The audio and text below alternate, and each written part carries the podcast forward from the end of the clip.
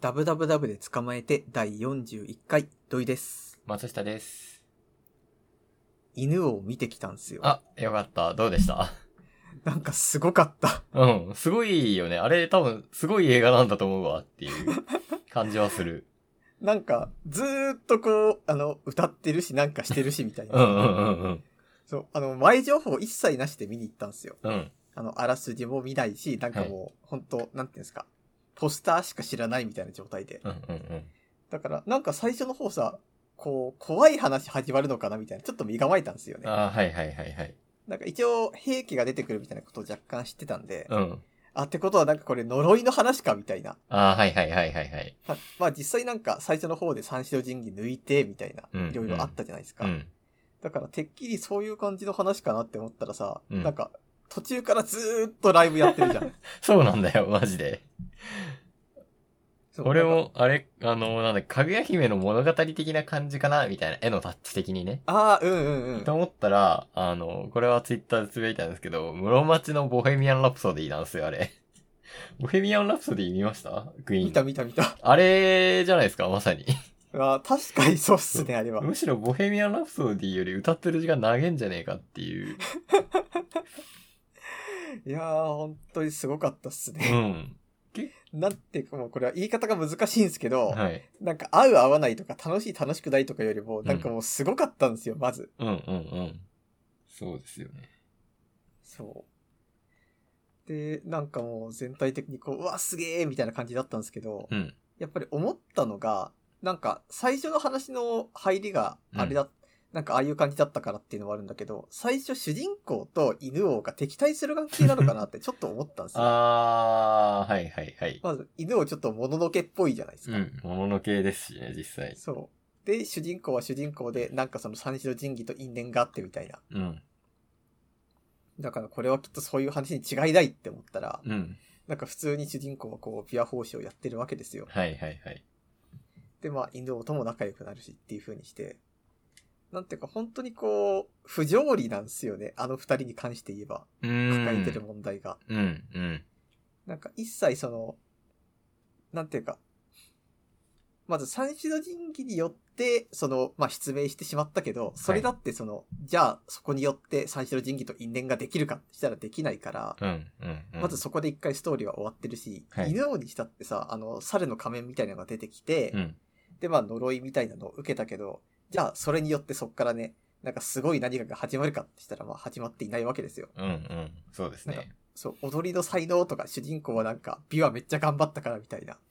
なんかそういう、ですね、本当個人の力によって、はいまあ、置かれた環境と、はじゃあどういうう風に向き合っていくんですかっていう話であって、に。うん。一切その、バカでかい物語の中に関わるとかではなかったんですよ、あの二人っていうのは。そうですね。そうですだねか。ら、それがすごい良かった、個人的には。わかるわかる。あのーラストど、いきなりラストの話しちゃうんですけど、ラスあどうぞト、ラス、ラストの、ちょい前のラスト。 あの、本当のラストって、あのー今の都会を、都会の車がこう、バーッと走ってるところにこう、すれ違うっていううんうん話ですけど、その若干前の、あの、犬王が、あの、なんていうの、えっ、と、えー、犬王座を踊らないってなった時うんうん。の、あれどう思いましたあー、どうか、でもまあ、そう、そうなるか、ぐらいでうんうす、私んうはん。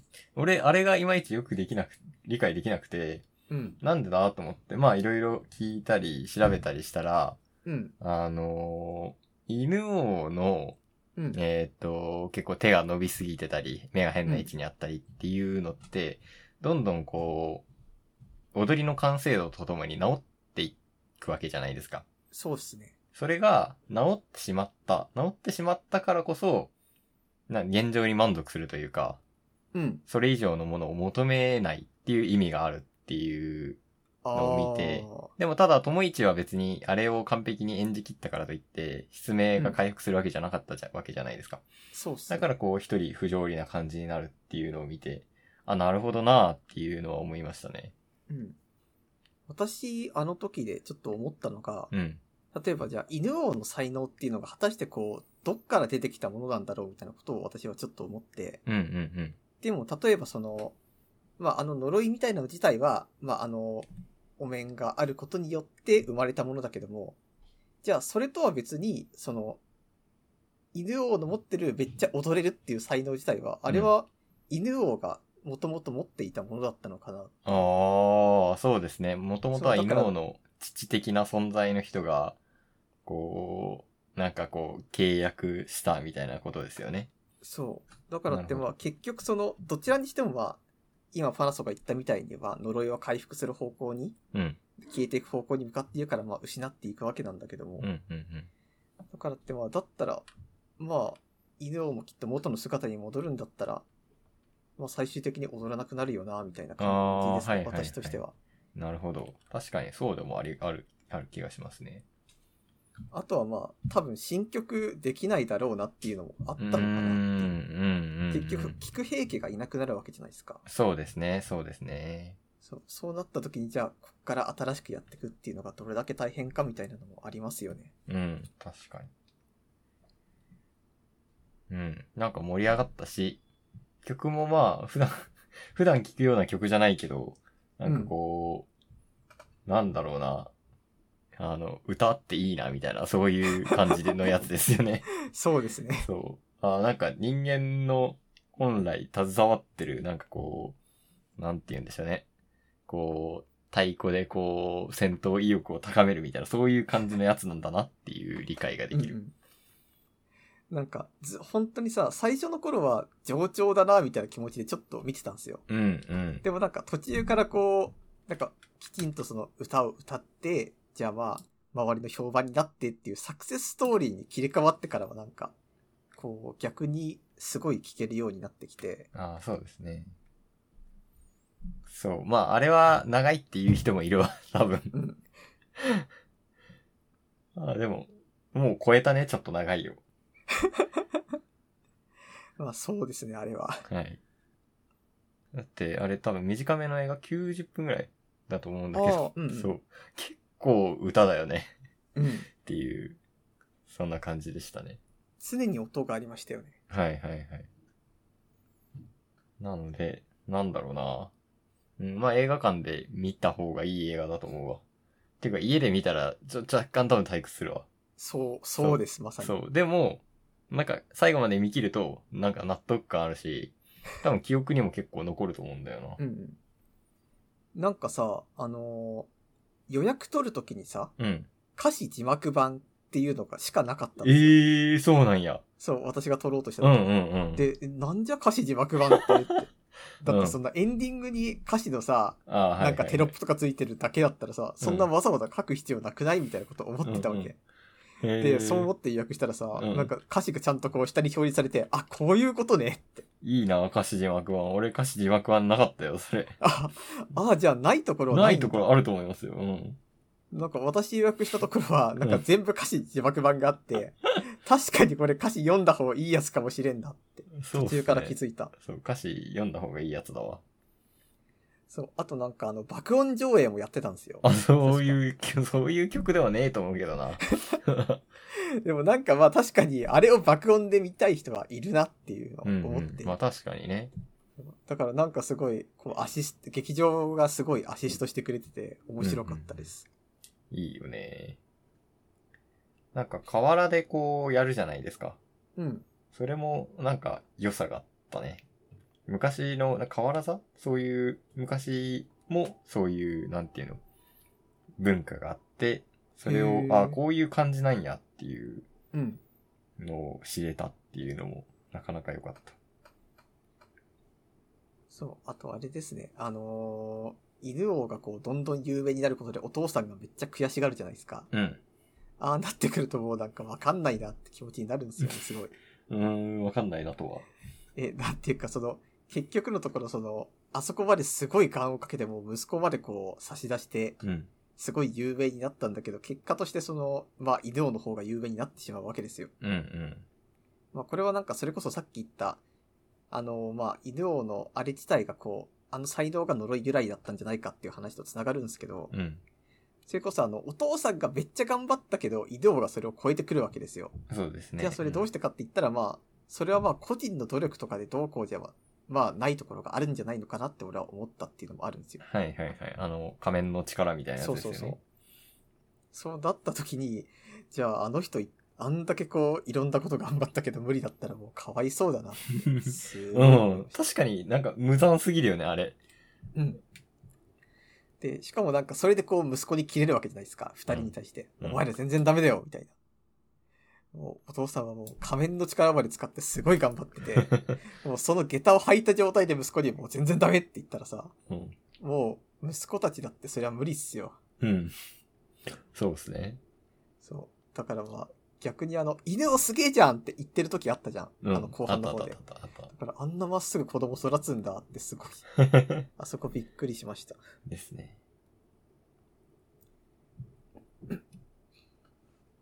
という感じですかね。犬を、うそう、私が最初に見て、ぜひって言ったので、見ていただき、よかったよかったっていう感じです。そう、実際すごい良くって。うん。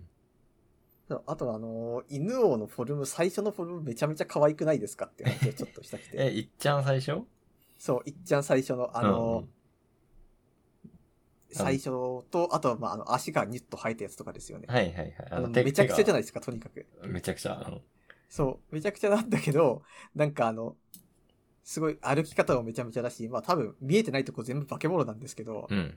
でもすごいこうなんか、こう可愛らしさがあるな。うんうんうん。確かに。なんなんでしょうね。あの、まあ、あそこまでこう逸脱してると、逆にこっちの脳としてはディフォルメされてるように処理されるんですよ。ああ、はいはいはい。だって、まあ、なぜなら、あ、さすがにあそこまでこう、おかしな体っていうのはまあ、まず呪いでもなければありえないわけで。うん。ってなった時に、こう、ディフォルメされた可愛い生き物だから、あ、犬をなんか愛らしいね、みたいな気持ちで見てる。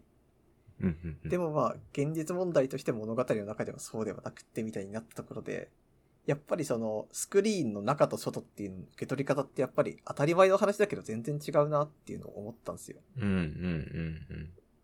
だってもう、お客さんとしては、そこまでその、犬を、うわ、恐ろしいって見てる人、そこまでいなかったと思います、個人的には。まあそうですね。仲間、仲間というか、こっちサイドだな、みたいなそういう感じですもんね。そうそう。だからってね、やっぱりその、楽しく見れたのって、こうわ、楽しく見れたのは、私たちが物語に100%入ってないからの可能性もしかしてあるのかな、みたいああ、なるほどねな。。中の人は犬をマジで恐ろしいわけですよ、きっと。うん。だけども、こっちとしては、あ、可愛らしい、みたいな。その段階でもう多分、登場人物っていうか世界観への没入感ってまあ8割ぐらいだったり実はするのかもしれないみたいはいはいはい。確かな。まあいろんな映画に多分これって言えるんですよ。に。うん。その、没入感って結局世界観に入っていくことなわけだからって、うん。まあ、だったらその、俺たちって多分一般人なわけですよ。ほとんどの人が。うん。そう考えたら、まあ、町人が怯えてるんだったら、俺たちだって怯えるような感性 が、おそらく本当は、まあ本当に世界観に入っているってしたらそういう反応になるわけじゃないですか。ああ、そうね。まあちょっとこじ、こじつけっていうかまあ無理やりではあるんですけど。あ、でもなんか、子供の時ってもっと集中して映画見れてたよな、みたいなことは思思いますね。あいやなんか、ーそれう別はに、そう別に面白くないって言っちゃあれだけど、なんか普通のポケモン の映画とか、うんまあドラえもん、ドラえもん面白いですけど、もうなんかありえん集中して見ててなったなっていう。そうですね。なんか映画終わった時、うわ終わりだみたいな、はぁ、はぁ、みたいな感じで見てた気がするんですよね。あれ取り戻せんか難しいんですよ、それ本当に。思うんですよ、私も。なうん。それこそさ、大人になってから昔見てたやつとか見たらさ、うんちょっとスマホいじりたくなる瞬間そあるうんですそよう、そうなん、そうなんだあよるしね。、あれ、ちょっとここ荒くないみたいなさ、うん。その、だって例えばドラえもん60分ぐらいと か、7、80分じゃないですか、映画って。うん子供向けだから。そうなった時に、その中でさ、あれ、このストーリーちょっとはしょりすぎじゃないですかみ たいな。絶対思うんですよ、大人の思う私は。ね。え、なんか、ちょっと、つま、まあ、そうね。それ、そこそこの映画だったらもう、この映画どうだろうな、みたいな、こう、気持ちが芽生えますよね。でもなんかそうなった時に、子供はなんか、あれ何なんだろうね。やっぱりその、自分が受け取れる物語のキャパを超えてるんだと思うんですよ。ああ、きっとそうね。そうかもね。そうなってくるともうその、こっちの荒さとか以前に荒いところまで受け取りきれないんですよ。子はい供ははいはい。だからもう100%集中するみたいな。うんあれ、大事だよな。 でもまあ、キャパが広がったっていう意味では、いいことなのかもしれないよね。あの、現実問題、現実的に考えたら。うんうん。ただ映画を見てる時間ぐらいはもうフルキャパで来てほしいよね。 そういう映画も多分ね、あると思うんですよ。ああの、地獄の目視録とかね。あの名あ、作はい系、はいはい。あれ、フルキャパで来るじゃないですか。うん。まあ、そうね。そういう感じで見ていくんじゃないのかな。そういう映画がいい映画になるのかな、大人になったら。そうだなでもなんか、大人になったらキャパオーバーしたらちょっと切りそうな気がしちゃうんですよね。ここわあかあ。らんって。そうね。なんか、あの何がわからないのかわからない状態っていうのは、本当に知識が少ない時しかありえないわけですから。はいはいはい。多分そこに一度落ちな、落ちるっていうか、こう、下げなきゃいけないんですよ。うん。理解を。そうですね。あの時間大事だよな、マジで。あの子供の時の映画の見方。 で、もうなんか、立ったら、うわ、ふわってして、うん。こう、みたいな。ポケモンの映画なのに。なんか、それで思ったんですけど、うん。今子供ってそのネットフリックスとかで映画を見るわけですよ。うん。っていう風になった時、絶対スマホいじりたくなると思うんですよね。ああ、どうなんだろうね。ちょっだとってキそャのンクラして、みたいな思うのかな。なんかあるんじゃないですか。てか、反応とかさ、感想すぐ見れるわけですから。うーん、そうね。もうそこまで見てんのかなそこまではちょっと早いよ。そこ、それ見たらたった、まあね、そ、その見方もあるけど、ちょっとね、まだ、あの、受け取りすぎだよ、そ れは。あの、犬を見てる時にさ、私ちょっと一瞬さ、あの、それこそ集中が途切れた瞬間に、うん。ああ、スマホ持ってきてないから映画館やっぱいいな、みたいなことをちょっと思ったんですよ、ね。あ あ、そあのあ、感ス情マがホもいうじ。らなくていいんだ、みたいなう。んうん。そう、だから、あそこでほっとしちゃうっていうのはやっぱりそ の、情報にこう、満たされたいみたいな、なんか分かりやすい情報に満たされたい欲求がね、頭の隅に常にあるんだと思ういや、それは確実に現代人ありますよ。そうネットやって分かる情報を全部理解できるやつですから、基本。う手ん。近にあるものは。うん。そうね。そう。で、それを常に浴びることができるっていうのは心地よすぎます。そう、ほんとそうだわ。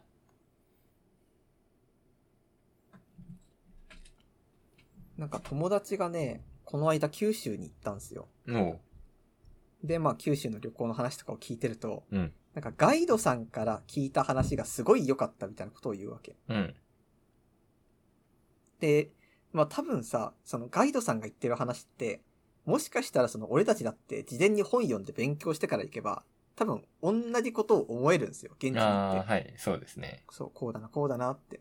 でも、だったら、その、じゃあそこで俺たちも同じような感動を味わえるかってしたら多分それは無理なんですよ。うーん、そうなんだよな、そうだよそう。あれもきっとその、こっちがこう、知りたい情報を、こう知る構えで本を読むのと、な。うんうんやっうぱんりそのガイドさんからこう投げかけられて、ここはこういう風になってるんですよっていう、その、相手に伝えるための組み立て方をされてる話を受けてるのとでは全然違うわけなんですよ。はいはいはい。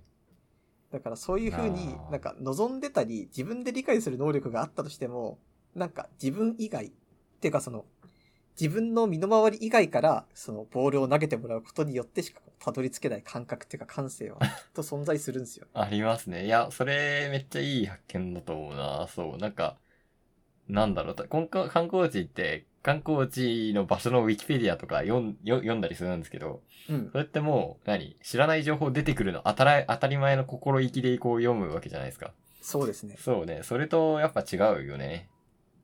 そう、全然違う。確かに。だからやっぱそういう能動的にこう自分が気づかないところを気づくっていうすごい難しいことをね、やっていかなきゃいけないんですよ。そうっすね。あの、YouTube のコメントとかどう、どうですかあれもうさ、おん あの、同じものを見た後だから、やっぱり切り口同じじゃないですか。うん、いや、え、見てる途中に読んだりしませんああ、なるほど。ああ、それする。そう。それもどうなのかなって思ったりはするよ。そう。でも見ちゃうんですよね。そう。俺、プラグ、PC で見るときなんならプラグイン入れてますもん。スマホってこう、動画表示させたままコメント読めるじゃないですか。うん。上の方動画、下の方コメントみたいな。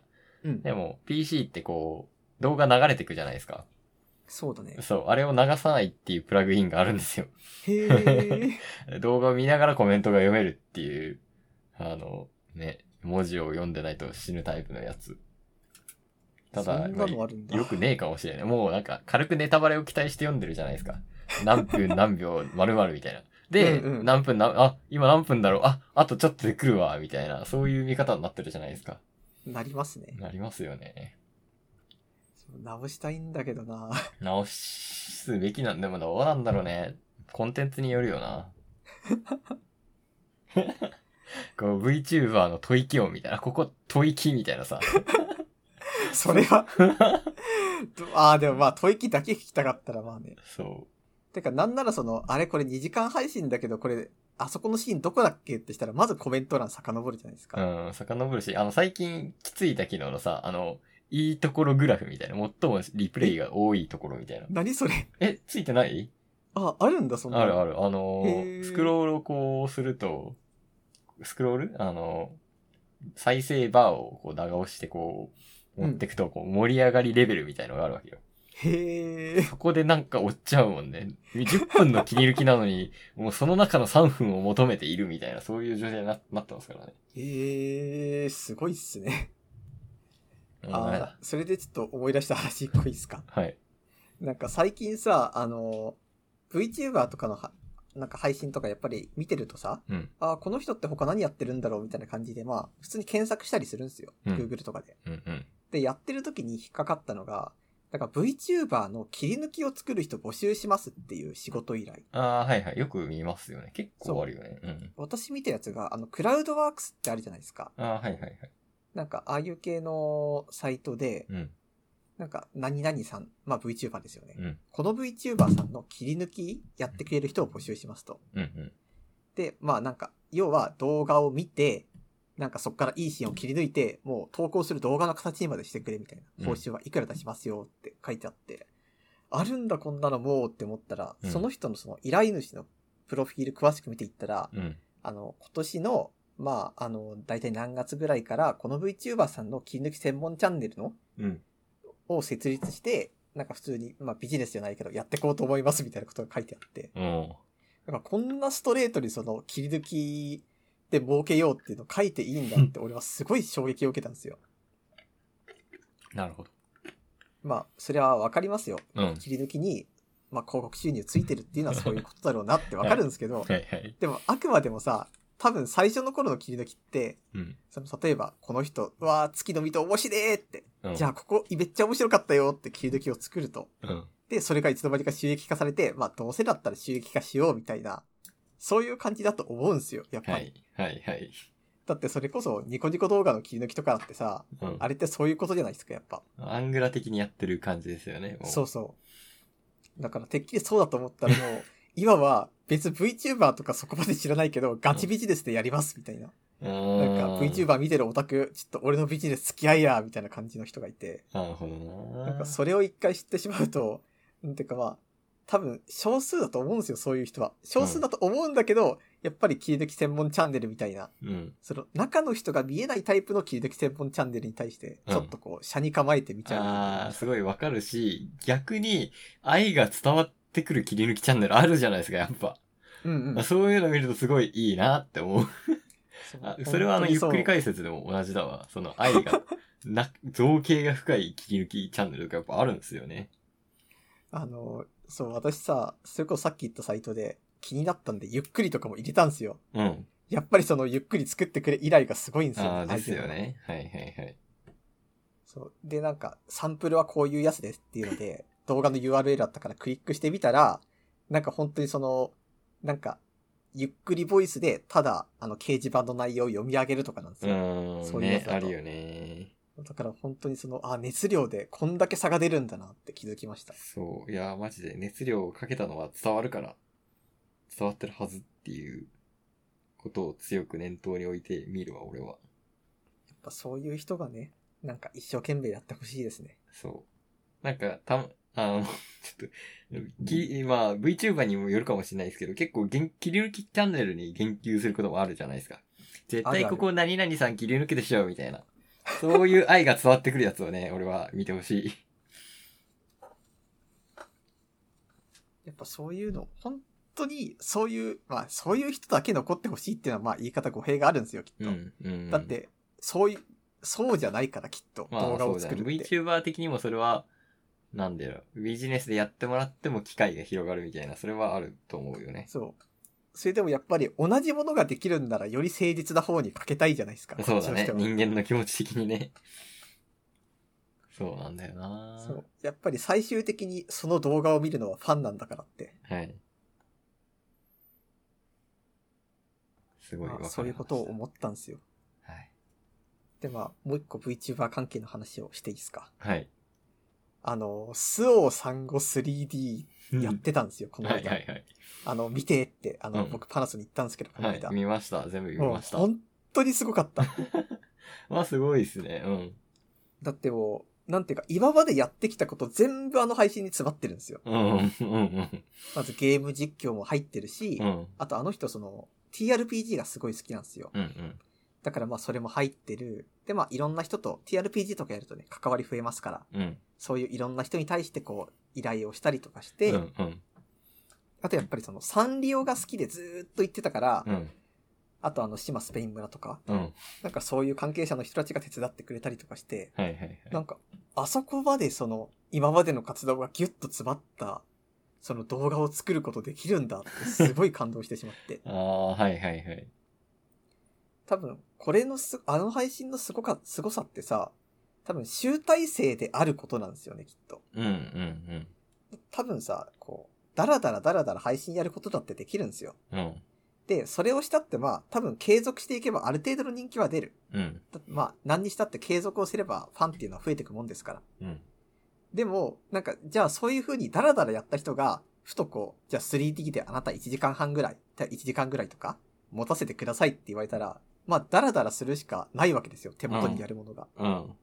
でも、スオさんごは、じゃああなた1時間配信してくださいねっていうことになった時に、こう、きちんとこう、1から10までギュッと詰まって、うんしかも自分の今までやってきたこと全部盛りで、うん。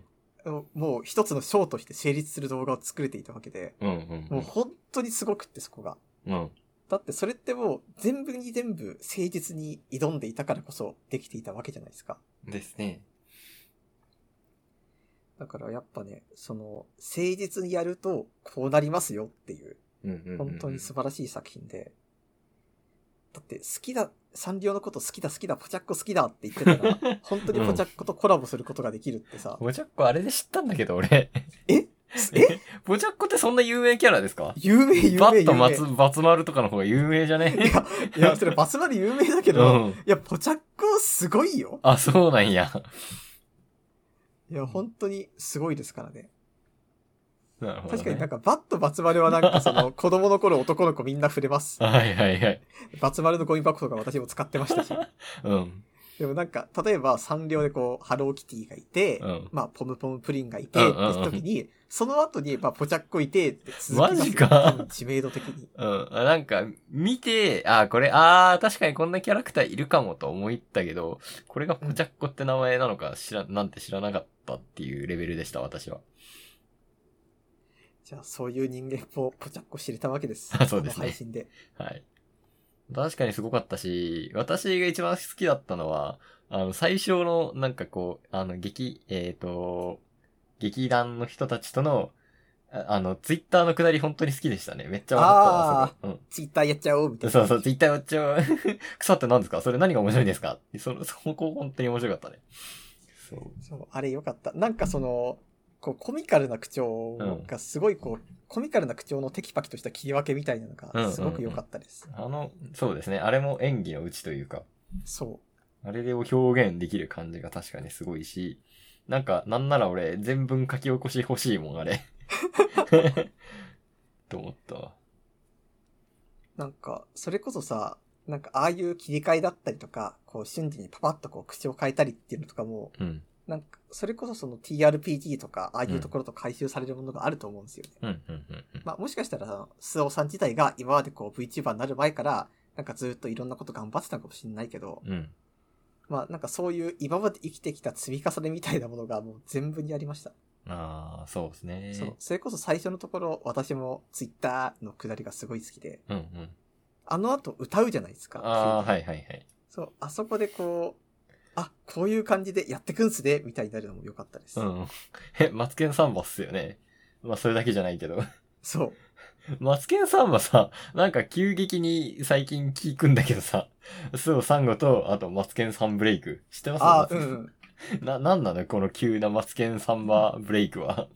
確かね、あのー、スオさんごの 3D お披露目反省、完成会っていうか、感想会で言ってたんですけど、うん。マツケンサンバは、あれは、なんかどっかのタイミングで、うん。マツケンサンバ 3D だったらやるよーみたいなことを言っちゃったんだって。あ、そうなんや。そう。で、それを嘘にはできないっていうことで、もう嘘にはできないからやるっていうことで最後入れたらしいです。なるほどね。急なマツケンサンバだったけど、うまかったっていう。そう。なんかあれ、全パターン自分で踊ってるらしいです。へえ、そうなんだ。コピーとかじゃねえんだ。そう。なんか誰か他の VTuber の人が中入ってるのかなとか思ったけど、そういうんでもなく。へえ、すごいな。で、なんかそれこそ、あとあの途中でさ、スオ、サンゴですみたいなのをいろんな人が言うくだりあったじゃないですか。ああ、はいはいはいはい。そう、あれとかもなんか一つ一つお願いしたり、最後の電話とか、最後電話でさ、サンゴちゃんっていろんな人が言うじゃないですうんうか。んあそことかも、なんか割とギリギリにお願いしたんだけど、うん。うん。なんかいろんな人がこう、ああ、やるよって、すぐ OK してくれて大量にボイス、ボイスを送ってくれたらしいんですよ。へで、なんかその結果として、すごいその、なんか、まあ、10人送ってこう、6、7人とか来ればいいかなって思ったら、10人が10人送ってくれるみたいな状況になったから、え。うん。なんかすごい大ごとみたいなうんう、ん電話の向こうが、どうしたのみたいになっちゃって、うんあれはちょっとね、頼みすぎました、みたいえな、本人が反省をしていて、なるでほもどなんか、そこまでこう、みんながこう、やるよって言ってくれるのマジですごいんですよ。うんうんうん。確かに。いやー、なんか、あ VTuber って、まあ、配信がメインだったりするんで、こう、自分の記録が、記録っていうか、まあ、ここで笑った、ここで、なんかいい発言をしたみたいなのが残るじゃないですか。うんうん。それめっちゃいいなって思いますね。ああ、なんか私は逆にいいばっかじゃないな派なんですよ。どああっちかというと。ー。っていうのも、切り抜かれることを前提として、多分いい発言をしなければいけないみたいに迫られるプレッシャーがあるよな。ああ、まあ、それはあるかも。の残っちゃうっていう不安感みたいなのありますけどね。なんか人間らしいダメな発言って、うん。欲しい私よ。結構好きなんですわよ。かるわかるわかるわかるわかる。わかるわかる。そう、なんかサボっちゃおうみたいなことを俺は言ってほしい。うん。だけど、なんていうかこう、いい発言として切り抜かれるかもしれないみたいな。もしくは、い切り抜かれるためにはいい発言をしなければいけない。まあ、そうじゃなくてもまあいい発言はした方がいいんですけど、うん。そういう、なんか、とにかくいい発言、いい振る舞い軸で動画をやっていかなきゃいけないっていう、そういう環境はやっぱりしんどくないですかうん、確かにね。まあでもそこを意識しないでほしいっていうのはあるよね。うん。難しい最職終業で的すにね。こう、それでこう、いい発言に怪獣されてしまうのをやっぱ恐ろしくって、うん。いい発言をするキャラクターに見られるじゃないですか。切り抜きうんうがんたくさん出回ることによって。はい。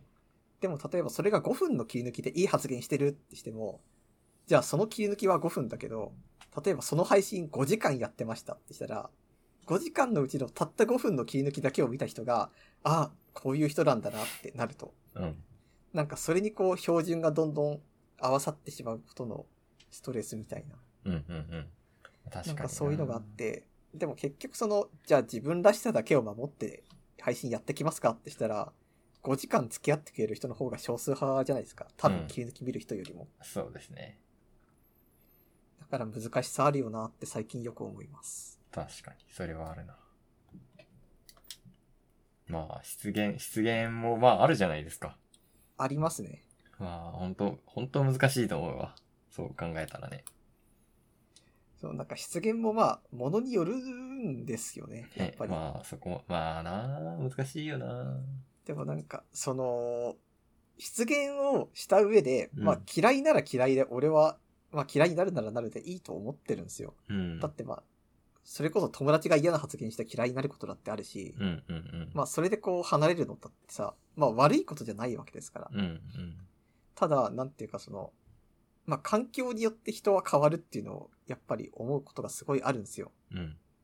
例えばなんか VTuber の人だって個人でずっとやってた人が、まあ事務所に入って周りの人間関係も変わって、ファンが好意的になってっていう風になっていく中で、発言とか言葉選びがどんどんどんどん変わっていくっていうのをまあ私も見たことがあって、うん。だからそういうのを見ると本当に、あの、置かれた環境によって、まあ、どんどん変わるわけなんで、うん。なんか出現をしたとしても、出現をした後のその人が、こう、優しい環境にずっと身を置くことによって、言葉選びってこう、確率に変わってくんですよ。うん。うん。まあ、それがもしかしたら表面的なものかもしれないですよ。うん。それでも、やっぱりその、表面的に取り繕うことができて、相手のために正しい発言ができるようになるっていうのは、まあ多分それは素晴らしいことなんですよ。まあ、そうですね。まあ成長的な部分ですよね。そうそう。内心の自由はまあ保障されるべきだからって、まあ外面として、外面っていうか、外見として行動としてきちんとできていたらまあそれで私はいいと思う。ですね。で、そうなってくると、あ、まあこれがさっきの発言とのこう矛盾になって難しいんですけど、うん。切り抜きは正しい発言が満ちることに対しては難しいなって思う反面、うん。その人、優しい人間環境の中にいて、人間が変わっていくんだから、そんな悪意ある切り抜きはダメですよっても思って、うん。でも、じゃあいい環境にいたら人間どんどん良くなって、いい切り抜きができてしまうじゃないか。確かに。なんか、だからそうだった時に、結局その視聴者側が、これはいい発言をこの人が、まあ、したんだ、したっていうだけなんだっていうふうに、うん、うん。ぐっと思わなければならないところまで行あってあ。しまうんですけど、でも結局、見る態度を強制ってできないですよね。まあね。楽しみ方それぞれだから。でも失言も結構ね、見る人によって違う。これは失言だって思う人が、うーん、多いのかどうかみたいなところもあるじゃないですか。そうなんですよね。なんか、こう見てるときに、あ、この発言いいのって思っちゃうことありませんあります。それも、なんか自分としても嫌ですよね。もっとこう、ピュアな、ピュアな感じで見て、あの、一個思い出したことがあるんですよ。うん。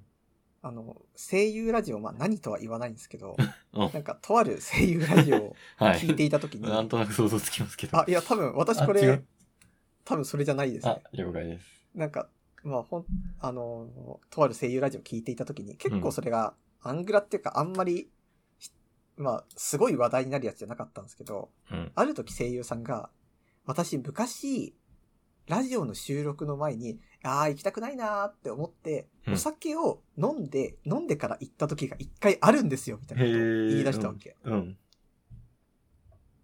で、まあ、それ聞いた時こっちは、えってなるわけですよ。うん。で、まあ、番組の、それ、ふまあ、他の人、それこそプロデューサーとかがいたりもしたんで、え、それってあの、あの時のみたいなことを言った、言ったんだけど、本人としては、いやー、どうだったかなみたいな、ぼかしてたんですけど、うん。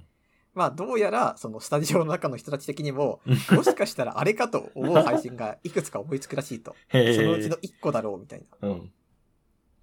でまあすごいことじゃないですかだって仕事なんだ からまあおね、前仕事で話す時に酔っ払って喋るんかっていううん。でこっちは思ったんですけどその後ね私あのツイッターで他の人実際どう思ってんのみたいなちょっとエゴさしたんですよ、うん。でエゴさしたらオタクはえー、酔っ払ってたのかよおいおいみたいなあの、うんネタとしてこう扱ってるわけなんですうよ、ん。うん。で、まあ、普通にコメント欄とかも盛り上がってて、みたういん。な。うん。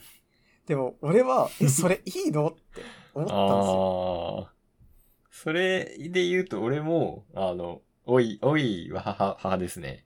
そう。だって仕事で受けてるんだから、その、100%のパフォーマンスを出せる状態にしなきゃいけないんですよ。まあね、うん。そう、雨だから会社行きたくないなって思っても、うん会社行った時、仕事を100%こなすために酒飲まないじゃないですか。うんまあまあまあ。うん。そう、ラジオだだったらもう1時間とか喋りっぱなしなわけだから、うん。そう考えたら酔っ払ってたら、確実にそのパフォーマンス落ちます。 うん。そう。だからって、その、それを公言していいとは思えないし、うん私の中ではそれは失言っていうか、言っちゃダメだろうって思うんですよ。あでも、それこそ周りのオタクは、あー、これ面白いネタだな、みたいな感じで、ーうん。事実だと思った上でそう扱ってるわけで、うん。うん。そう。だからそういうとこで俺は、あー、もしかしたらその視聴者の態度として、なんかもしかしたら俺は違うのかもしれない。いや、でも、正しいとは思うけど、みたいな、難しいことが一回あったんですよ。うん難しいっすね。やっぱりその、見てる人、聞いてる人が盛り上がるのが、うん。こう、一番になっている環境だと、うん。なんか悪い緩さとか、悪い発言とかだってさ、面白になってしまうじゃないですか。まあね、うん。そう。でもそうなった時に、その視聴者がもしくは、まあ、パーソナリティが律するっていうことをずっと続けていかなきゃいけないっていう。うーん。すげえ難しいですきっとそうね。いや、俺は結構自然にやってくれ派だけどな。まあ、人それぞれだと思います。まあでも、それが均衡を取り合っていい感じになってるんじゃないですかね。どうなんだろうね。 はい。そう、でもきっとなんかこれ、年取ったからこんなこと思うのかも ってちょっと思うんですよ、最近。もなんか昔より、なんかさ、時々思うんですけど、年取ってからの方が、子供の頃はさ、大人になったら楽しいって思うことたくさん増えるんだろうなって思ってたんですよ。う、うん。でも実際大人だったら嫌だなって思うことの方が増えてくんですよね。まあ、なんていうか NG が増えるみたいな。うん。だからきっとその、まあこれが倫理観がどんどん増えてったからなのかわかんないですけど、子供の頃だったら多分俺も無邪気においおいダメだやつじゃんとか思ってたことをうんうんうん大人になったから、それはダメだよきっとい思やっちゃうみたいな。ー、そうね。いや、コメントで指摘しちゃダメですよ。それダメなんじゃないですか。 そうそうそうそう。それ、指示じゃないですかってやつ ですよ。いやー、そう、そうなんだよな。結局その自由にやってる人たちがいて、俺たちは見てる側なんだからっていうそう考え方があるんですよ。そうそうそう。そうだよ。そうでもそうなったら、じゃあうん本当にダメなことを相手がしてる とき、俺たちはどうすればいいんですかって。うーでん俺一。人が離れても、もううん。 100人が見てて、俺一人離れても99人見てたら、うん。多分何も変わらないわけですよ。そうですね。うん。いや、まあ変わらなくていい、いいのか。俺は変わらなくていいと思う よ。そう。難しい。ウィングマン外すならマスティフ使った方がいいよみたいな、そういうのいらないと思うよ。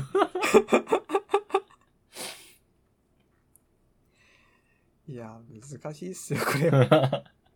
うん、俺は結構自由にやってていいし、自分が嫌だなと思ったら自分が離れるかうな。ん。わかんない。俺がそこまで、なんだろう、深く見てるからじゃないかもしれないね、そ れは。いや、まあでもそれが多分正しいっすよ。うん、正しい。まあ、多分正しいサイドだ、どうだろうかな、とは思うかな。まあ嫌な気持ちになるなって分かってた配信開くのはちょっと不健全なんで、さすがにそれは違いますよ。うんうん。いやまあそっから出会いとかもある。けど ね。虫の動画とか俺最近すげえ見るもん。どういうことなむ虫系動画。あの蜂、蜂の動画とか、ゴキブリの動画とか。俺、そでれはも、なんか生態を。あ、そうそうそう。本当なんか、釣りタイトルで、うんあのーなんだろう。この巨大アリの巣にな、なんか入れてみた、みたいな。ああ、ありますそう。ね。でも、その人は実際そういうわけじゃなくて、もうすごい虫を愛してる虫博士なわけですよ。うん。あの王ちゃんっていうチャンネルなんですけど。はい。はい。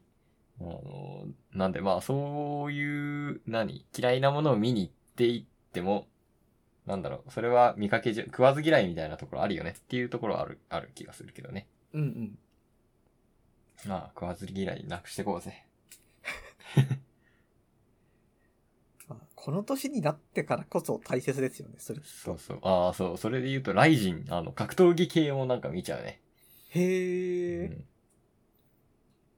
なんか痛そうって思っちゃう。そう、と思ってたんですけど、なんか人間のパワー的な、なんだろうな。戦戦略なわけですよね、ああいうのって結局。はいはい。それを、こう、面白いなと思って見れるようになりましたね。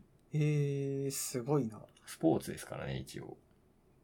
でもそれ戦略とかってさ、うんその殴り合いの中で見てる方は感じ取れるんですかあもう解説を見るんですよ。やっぱ本人がやっぱ解説したい。将棋みたいな感じ。ああ、なるほそど。うそうそう。あ、ここで飛車が走るのね、みたいな、そういう感じですよ。ここでアンアッパーね、みたいな。えやっぱ考えてるんですかそういうあのあ、すごい考えてるんだと思います。考えてますね。選手の人たちは。もちろん。へ研え。究もしてますし。というね。やっぱ知れば楽しいんですよね、きっと。うん何事でも。何事でもそう。ほんとそうだと思う。まあ、犯罪級じゃなければいいと思うよ。まさに。そう、まあ、人実際傷そうつですけなかったら面白いみたいなところあるしね。うん。あの、最近 Apex めっちゃやってる、 めっちゃやってるっつうか、ああ、一緒にやったりもします。そう、一緒にやったりしてるんですけど、いろいろこう、あの、あれ、あれ見てくれました私が送った、あの、えー、A- FPS 下手でも400時間ガチ練習したらソロダイヤいけた件。あ、ちょっと見たけど、んすごい長かったからって、 そう、長いっすよねどうしたもんかなっていう。あれをちょっと真面目にやり始めた、俺。うーんま、ず、そう、マウスパッド買いました。あの、前言ってた充電できるやつじゃないやつ。普通はいはのいただのペラペラのマウスパッド。うんで、まあ、私、いらない、もともとマウスパッドいらない派だったけど、うん。まあ、そうね。まあ、マウス置き場みたいのが明確にできるっていうところはいいなと思った。うんうん。ここでマウスを振りましょうみたいなことですよね。で、あと、なんか机変えても同じ環境が出るじゃないですか。まあ、そこまで厳密に当てられるのかよって言ったら、まあ、全然そんなことないと思うんですけど。うんまあ。それは、あーなんか、末長く、なんだろう、環境に適応するためには必要かなと思いましたね。なるほど。あと、そうね、えっ、と、エイム練習ソフトを買いました。ガチっすね。ガチっすよ。 もうガチだもん。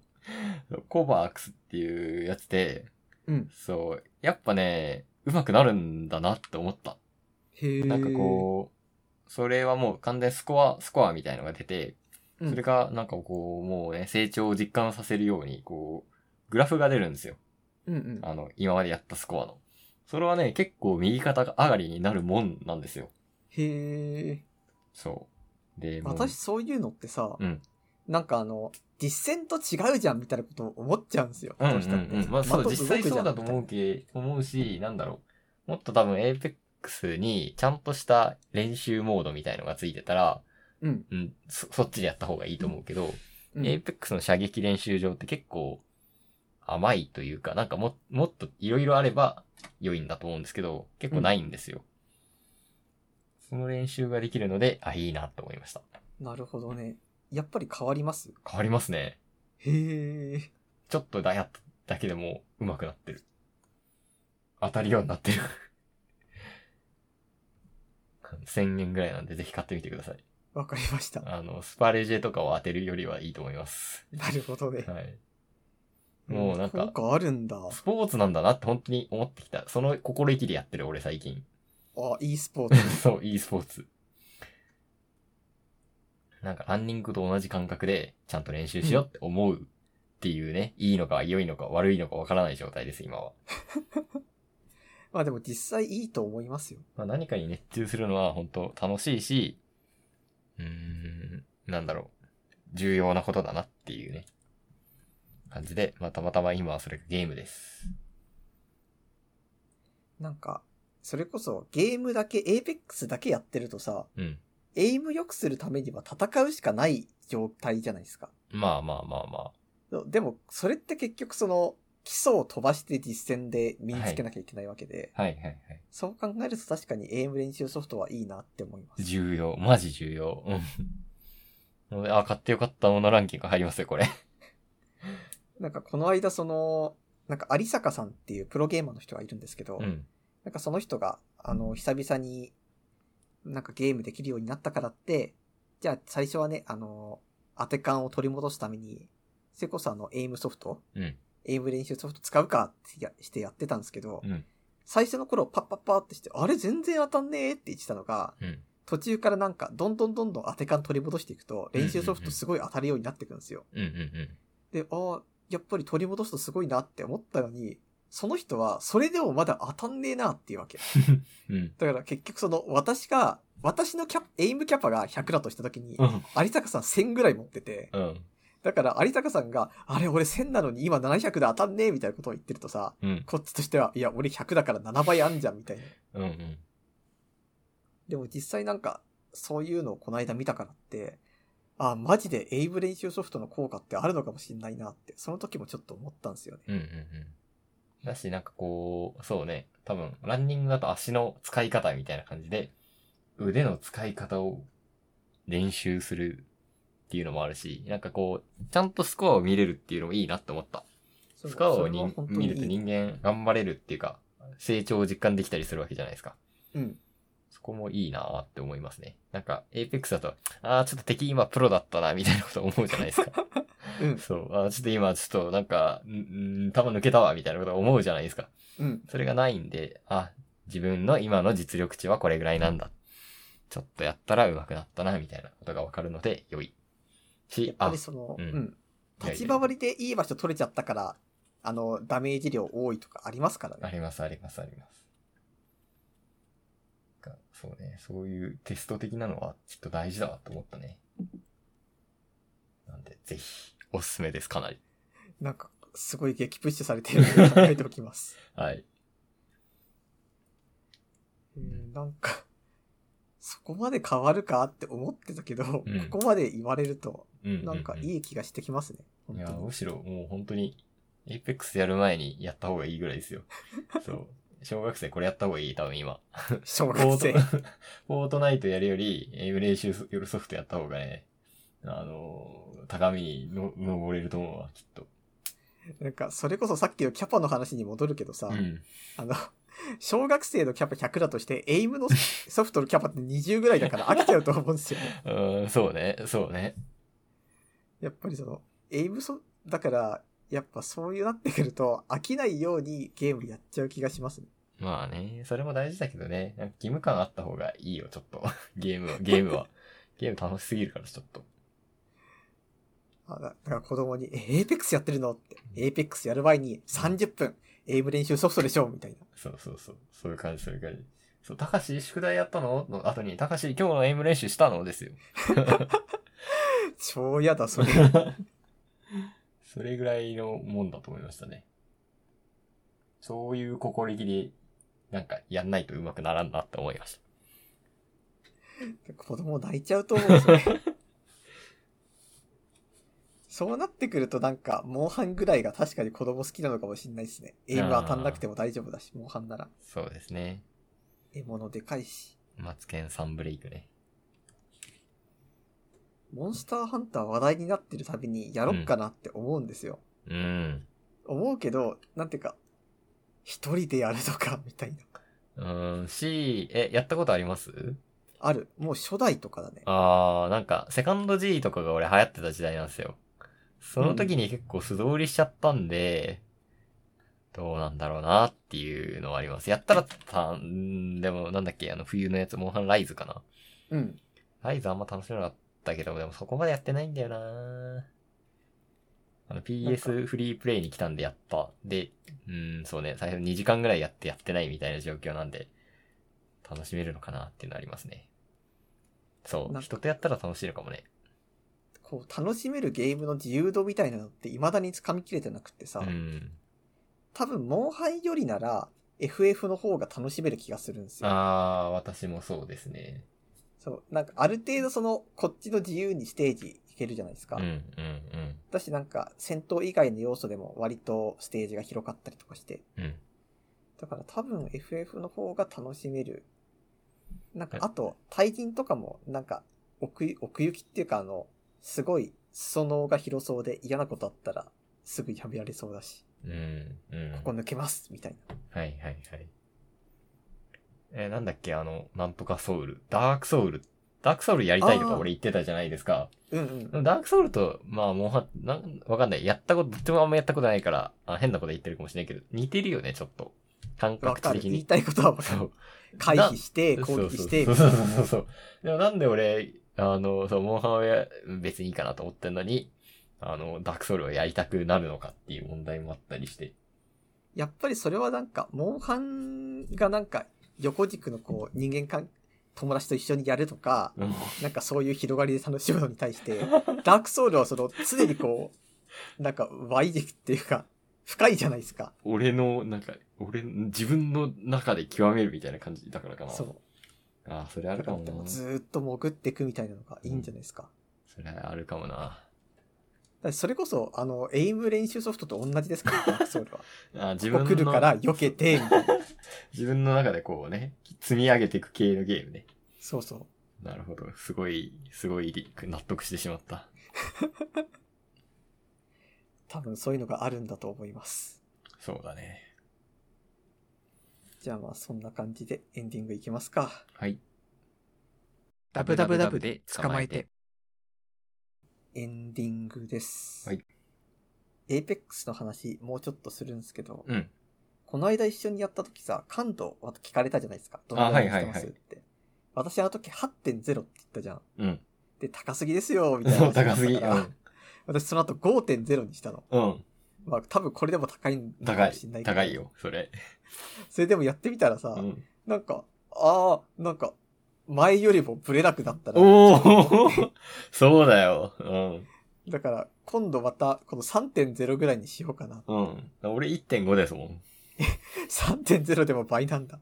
そう。あ、でもまあ DPI があるからちょっとわかんないけどね。でもなんか思ったのが、うんいっつも私その、最初になんか敵に攻撃がヒットしたら、その後敵の動きに合わせてこう移動させるみたいな感じだったんですよ、マウスを。うんうんでも多分それだけがエイムじゃないなっていう。うん。うんうんうん。なんかもうちょっとその、最初から最後まで敵が動いたらとかじゃなくて、ここに当てるぞっていう風な、なんかきちんと合わせに行く構えをするためには、マイスカウントもっと低い方がいいなっていう。その通り、その通り。その通りっすよ。やっぱその、 ようやく気づきましたね。はい。エイムってこういうことね。 そう、いや、そうそうそう。その、なんか、なんか最初はアバウトな感じで、私もまあ、ピー、パッドから入ってきたんで、まあ大体こんな感じだろう、みたいな、あの、やつをもう早めに直すっていうのを、のこの前言った参考になった動画の言う通り直したら、それなりに上手くなってきましたね。なんかパッと変えてから慣れるの早いよね。パッパッドからキーマウにしてからどうだろう。でもまだ、まあそう、パッドも下手だったっていうのはあるけどね。 そう、まあ、パッド並みに、まあまだちょっと武器切り替え、リロードとか戸惑うけど、ちょっと慣れてきた。それはいいことです。はい。武器切り替えもちゃんと数字ボタンでやるようにし ました。強制しました。いそう、なんか強制できるのすごいなって思うんですよ。や、もう消すんですよ。もう物理的にできなくしたの、俺。 あーやっちゃなるうかほどら、ねスクロールで、そう。だってもう、それこそ面倒くさいじゃないですか。慣れるのって。 うーん。まあでも早めに慣れとこうっていう気持ちはありますね、私の場合は。マジですごい。いや練習すっか。今のところさ、うんその、目標とかあるんですか ?Apex どのぐらいできるようになりたいみたいあー、どうだろう。まあ、ソロダイヤはちょっと行き過ぎなんで、 な。はい。ソロゴールドワンぐらいで。 なるほど。はい。そうですね。でも、なんか成長、なんか成長率みたいなのがすごい、聞いてる限りめちゃ高い気がしてるんで、うん、うんうん。普通になんかいけそうですね。頑張ります。じゃあ、メールアドレス読みます。はい。えー、私たち www で捕まえてでは、えー番組に対するメールを募集しています。メールアドレスは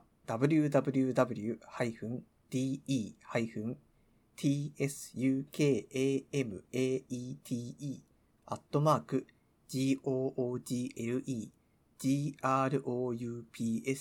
google-groups.com です。はい。じゃあ、そんなわけで、次の配信がまた2週間後ですね。はい。じゃあ、そんなわけで、また次回。ありがとうございました。